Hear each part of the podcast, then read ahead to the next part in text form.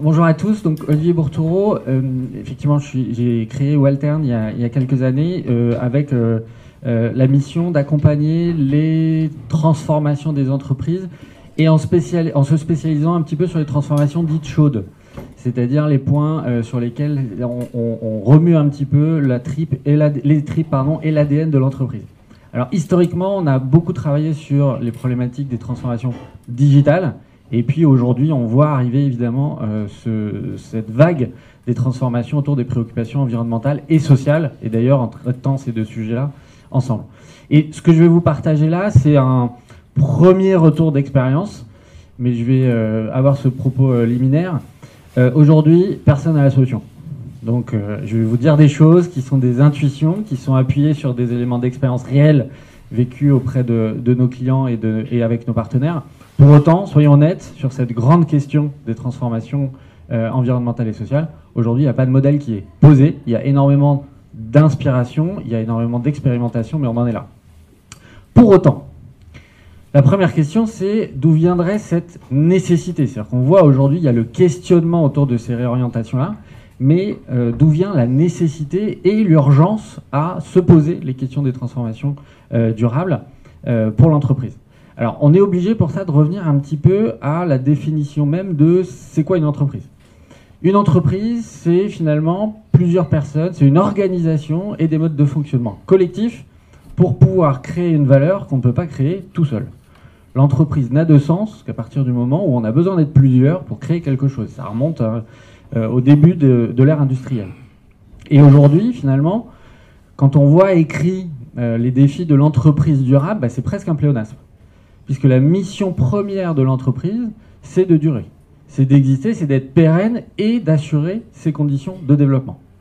Donc, si on part de ce principe-là, on dit, mais finalement, alors qu'est-ce qui change aujourd'hui? Pourquoi est-ce qu'on est obligé, à ce point-là, de remettre en question les fondements des modes de fonctionnement de nos entreprises qui, sur les 50 euh, dernières années, où le contexte n'a pas énormément varié, euh, euh, ont plutôt bien réussi? Nos économies ne se sont pas écroulées pour le moment. Et effectivement, ce qui change, c'est des éléments de contexte.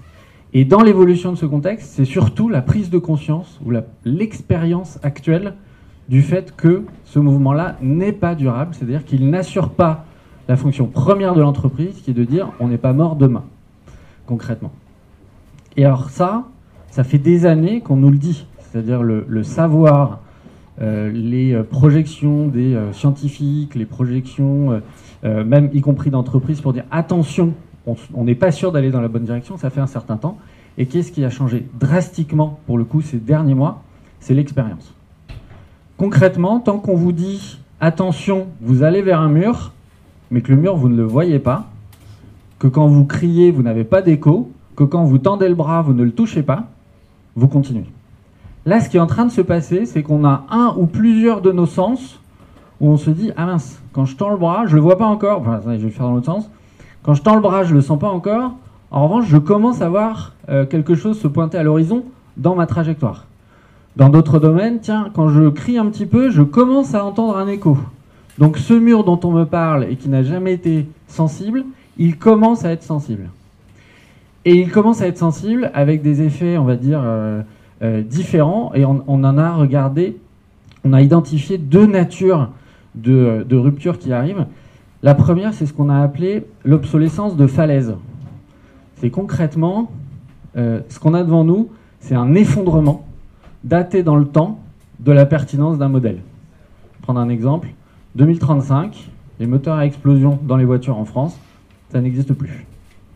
Si vous regardez l'industrie automobile, une des premières industries en France, on a développé depuis 150 ans des modèles industriels, des savoir-faire, une compétitivité internationale sur la maîtrise de essentiellement cet objet-là, le moteur à explosion, et tout ce que ça entraîne autour sur la structure de la voiture, la manière dont elle est conduite, dont elle est pilotée, nos systèmes de distribution et de vente d'énergie, jusqu'à la configuration de nos réseaux routiers. Tout ça vient de cette technologie-là. Et en 2035, on dit ça, c'est remis en cause. Est-ce qu'il y en a parmi vous qui étaient au salon de l'auto il y a 15 jours Personne? Bon. Pardon? C'est, alors c'est un signe, c'est peut-être un signe. je demande ça à des marins sur un bateau, donc aussi je, m'adresse peut-être pas à la bonne population. ça, voilà, c'est un outil que j'aurais, peut-être plus de mal avec. Toujours est-il que salon de l'auto euh, cette année, ce qui était très étonnant et c'est la première fois. D'abord, on voyait moins de voitures parce qu'on commence à moins les montrer.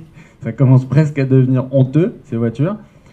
Et puis surtout, euh, une ambiance très particulière, c'est-à-dire que pour la première fois, on était en train de compter les futurs morts et de regarder dans quel ordre ce qu'on présentait, voir les entreprises qu'on présentait qui étaient euh, là euh, investies, allaient disparaître ou en tout cas devaient complètement changer de modèle. Et avec les seuls qui avaient un peu la banane, qui étaient plutôt chinois, et qui disaient bah, nous ça tombe très bien parce qu'on n'a pas fait 150 ans de progrès sur euh, le moteur à explosion et tous ces éléments-là. En revanche, les moteurs électriques, on sait les faire, les batteries, on sait les faire, et il se trouve qu'on peut gérer beaucoup de la configuration de la voiture simplement en disposant bien le poids des batteries et des moteurs électriques. Donc, désolé, mais nous, on arrive dans cette nouvelle ère très très serein. Donc ça, c'est les falaises. Et des falaises, il y en a dans beaucoup de secteurs, dans l'énergie, il y en a aussi, je pense que vous allez nous en parler. Et c'est des éléments on sait, voilà, à telle échéance, ça s'effondre. Et puis il y a un autre effet qui est au moins aussi important et qui requestionne au moins autant les entreprises, c'est ce que nous on appelle l'effet paille en plastique. C'est quoi la paille en plastique? C'est ce que vous aviez dans un cocktail, dans un jus d'orange, euh, que vous donniez innocemment à vos enfants. Et d'ailleurs, quelque part qu'on exigeait, quand on demandait un verre de jus d'orange et qu'on vous apportait un verre sans la paille en plastique, c'était un peu bizarre, il manque du service. Évidemment, j'ai pas payé la paille en plastique, mais s'il n'y a pas la paille en plastique dans mon verre, c'est bizarre. Et aujourd'hui, je pense que si on vous apporte le même verre de jus d'orange avec une paille en plastique, la personne qui vous tend le verre, elle est coupable d'écocide. Ça n'est plus acceptable. Vous, vous, ne le payez pas avant, vous ne le payez toujours pas aujourd'hui. Pour autant, vous avez complètement changé cette, euh, appréhension-là. Si je vous parle paille en plastique, quelle est l'image qui vous vient en tête Les tortues. Les tortues et cette fameuse tortue de mer à laquelle on a retiré une paille en plastique coincée dans le nez. Et il se trouve que ça arrivait à peu près au moment où la législation est passée pour interdire. Et honnêtement, alors je ne suis pas législateur, je ne sais pas si c'était la priorité de s'attaquer euh, aux pailles en plastique en termes de prévention contre les impacts environnementaux. Je ne suis pas sûr non plus que la majorité des tortues de mer décèdent par inhalation de paille en plastique euh, dans le nez. Pour autant, cette conjugaison-là fait que du jour au lendemain, ça n'était plus acceptable. Et là, ça réinterroge forcément les entreprises. Qu'est-ce qui, demain, dans mon modèle, dans mes relations avec mes clients, avec mes fournisseurs, avec mes salariés, peut potentiellement être non seulement disqualifié, mais disqualifiant? C'est-à-dire me faire passer instantanément de la classe d'entreprise performante à la classe d'entreprise hors sujet, faute de goût, rejetée. Et on est bien dans ces, euh, dans ces niveaux d'enjeu-là. Alors du coup, on a regardé euh, dans les entreprises euh, comment est-ce qu'on pouvait cartographier ces sujets-là, et puis comment est-ce qu'on pouvait construire des stratégies, des trajectoires, de manière à non seulement se protéger contre ces risques, mais prendre un temps d'avance et développer des stratégies qui permettent la pérennité. Parce qu'évidemment, et la falaise et la paille en plastique, ce que ça menace directement, c'est votre pérennité, donc votre capacité même à faire entreprise de manière durable. Et on s'est rendu compte qu'il y avait trois grandes stratégies, euh, trois grandes positions d'entreprise. Pardon. Première, c'est les entreprises parasites. Alors ça va vous choquer, mais 80% des entreprises, donc il n'y a pas de raison que ce ne soit pas le cas dans la salle, vous êtes des parasites. Je m'explique, le parasite, qu'est-ce qu'il fait? Il vit aux dépens de l'organisme qui euh, le supporte. Concrètement, je suis parasite, je prélève quelque chose, j'en fais autre chose, je ne rends rien à mon environnement et, in fine, mon environnement est plus pauvre quand je suis là que quand je ne suis pas là. Et concrètement, si on regarde les business models des entreprises, ben, il y en a énormément sur lesquels le business model central est un business model de parasite. Deuxième modèle, c'est le modèle symbiote. Voilà, c'est un peu mieux, je prélève dans mon environnement, je fais quelque chose, je rends des services environnementaux, pour autant, je suis toujours dépendant de l'espèce sur laquelle j'habite. C'est-à-dire concrètement, si cette espèce disparaît, je disparais moi aussi. Je ne suis pas capable de générer dans mon environnement les conditions pour que moi, je puisse continuer à vivre. Et du coup, si mon hôte est lui-même un parasite, ou si mon hôte est lui-même en face d'une falaise ou en face d'un effet euh, paille en plastique, potentiellement il tombe, et s'il tombe, je tombe. Avec des secteurs entiers, des industries entières qui sont dans ces configurations-là qui peuvent tomber. Et enfin, enfin, pas revenir à Kodak, mais on a ces exemples-là. Et enfin, troisième modèle, qui est finalement le seul qui peut se targuer d'être pérenne, c'est l'entreprise architecte. Et l'entreprise architecte, c'est une entreprise qui est capable de structurer par ses effets un environnement dans lequel elle peut vivre. Et ça, ça nous amène en fait à l'équation toute bête qui est de dire, on est dans un monde fini, je dois générer l'environnement autour de moi, et donc on a trouvé la définition de l'entreprise régénérative. Je prends bien des ressources, j'ai bien des interactions, pour autant, je dois rendre à mon environnement, ou plus exactement régénérer directement ou indirectement, les conditions dans mon, environnement pour que je puisse euh, continuer et, me projeter dans le temps. Alors, une fois qu'on s'est dit ça, on se dit, OK, alors quelle stratégie pour pouvoir évoluer, pour arrêter d'être parasite, ou en tout cas l'être moins, et notamment sur tout ce qui va potentiellement rencontrer une falaise, et aller vers cette espèce architecte? Parce que si je suis architecte, j'ai une falaise, je sais créer justement cette passerelle, ce pont qui fait que je vais continuer, je ne vais pas complètement m'effondrer au fond. Aujourd'hui, ce qu'on voit malheureusement, c'est souvent des stratégies euh, dites net zéro. On va effacer l'impact. En gros, c'est un peu les entreprises qui disent alors je suis là, mais je suis pas là. Je suis là, mais regardez-moi, hop, je suis pas là, je m'efface complètement, hop, je disparais. Alors je vais prendre une image, je reprends mon mur, ça fait, euh, je sais pas, 2 euh, km, vous êtes en voiture, ça fait 2 km que vous accélérez, on vous dit il y a un mur. Et puis à un moment, le mur, vraiment, il devient tangible. Voilà. Alors, qu'est-ce que vous faites?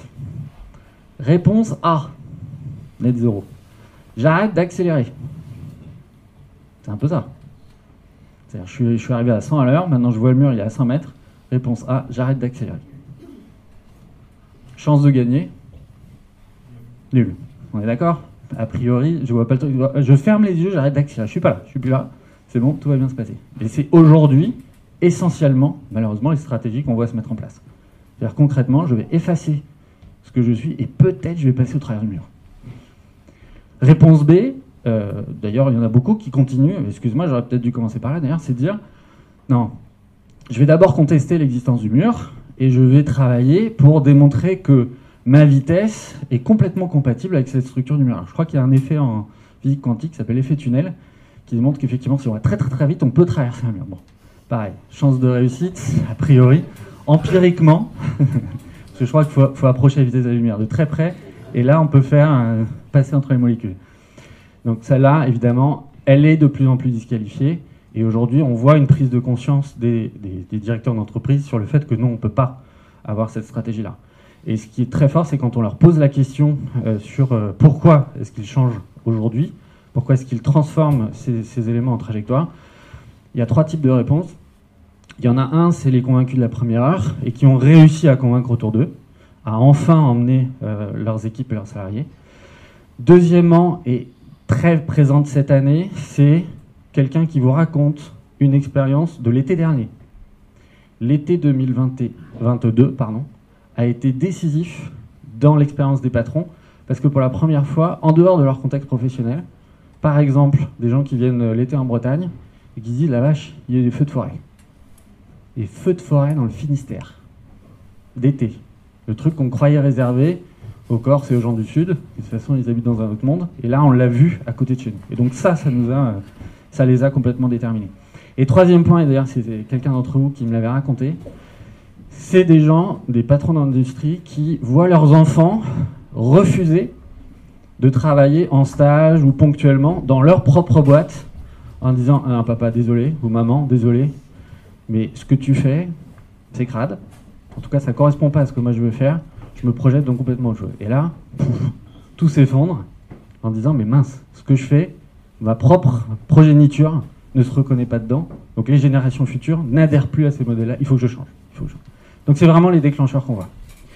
Et après, pour terminer, du coup, les, euh, cinq, les cinq points qu'on voit comme étant clés, une fois qu'on fait ce cheminement-là, pour pouvoir construire des stratégies de mouvement vers l'entreprise régénérative. Et, et alors là, c'est là que je mets le conditionnel, mais qu'on voit comme étant les conditions minimales à mettre en place pour que ça fonctionne. Condition numéro une, Une bonne stratégie régénérative, c'est d'abord une bonne stratégie d'entreprise. On a vu sur les dernières années quelques écueils où des entreprises mettaient en place des missions ou des raisons d'être qui, qui ne disaient rien sur leur activité et la manière dont elles voulaient créer de la valeur.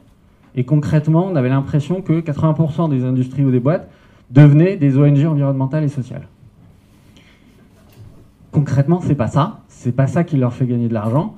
Donc, une bonne stratégie régénérative, c'est d'abord une bonne stratégie d'entreprise. Et la régénération, c'est la manière d'atteindre sa stratégie. Ça n'est pas la stratégie de l'entreprise. Donc, pas perdre ça de vue, parce que ça se voit souvent, et puis ça crée des sujets après qui ont des ROI nuls et, euh, et qui euh, finalement phagocytent euh, la capacité d'entreprise à créer de la valeur. Deuxième point, c'est bien analyser les flux et les économies de l'entreprise sur lesquelles on doit être régénératif. Nous, on en a identifié quatre. Le flux des liens avec vos clients, vos actionnaires, vos partenaires, vos concurrents, les territoires, la législation, la réglementation. Deuxième, le plus évident, les flux économiques, voir comment vous gagnez de l'argent, où est-ce que vous le réinvestissez, comment vous le distribuez, comment vous, le placez, éventuellement comment vous le captez? Le troisième flux, c'est un flux de compétences. Attention, parce qu'un certain nombre de falaises sont des falaises de compétences. Si on se projette et si on ne forme pas, si on ne recrute pas au bon endroit, si on ne veille pas à l'employabilité de ses salariés et à l'innovation pour augmenter le capital de connaissances en permanence de l'entreprise, là aussi, on risque de tomber sur des falaises. Et puis, le quatrième, le plus euh, immédiat, c'est celui du tangible, et dans lequel on va retrouver les flux de matière, d'énergie, d'espace et de temps. Concrètement, comment on gère ces ressources-là, qui sont des ressources liées à la Terre cette fois-ci, et euh, de manière à être, à être durable. Troisième point très important, le premier marché des stratégies de régénération, c'est les salariés de l'entreprise. La transformation digitale, elle a été pilotée par l'évolution des usages et des clients. C'est eux qui ont tiré euh, ces évolutions-là dans les entreprises. Vous pouviez devenir has-been pour vos usagers, vos clients. Là, le, premier public, c'est les salariés et leur engagement. On se rend compte que c'est en interne et en capacité sur le recrutement, sur la mobilisation et l'engagement des salariés que d'abord vous pourrez tester et euh, valider votre, stratégie. Quatrième point, c'est nécessairement des stratégies collectives. Pour tout un tas de raisons, ces flux dont j'ai parlé tout à l'heure, ce n'est pas uniquement au sein de l'entreprise, c'est des flux qui sont très interdépendants avec vos fournisseurs, avec vos clients, avec votre territoire, avec votre environnement. Donc en fait, une bonne stratégie de régénération, c'est une stratégie collective. C'est quelque chose que vous allez construire avec et en synergie euh, avec l'ensemble de vos, euh, de vos partenaires et des gens qui sont sur vos chaînes de valeur. Et on voit bien que ça redéfinit même des plaques économiques parce que les liens ne sont pas forcément les mêmes liens que les liens de l'argent.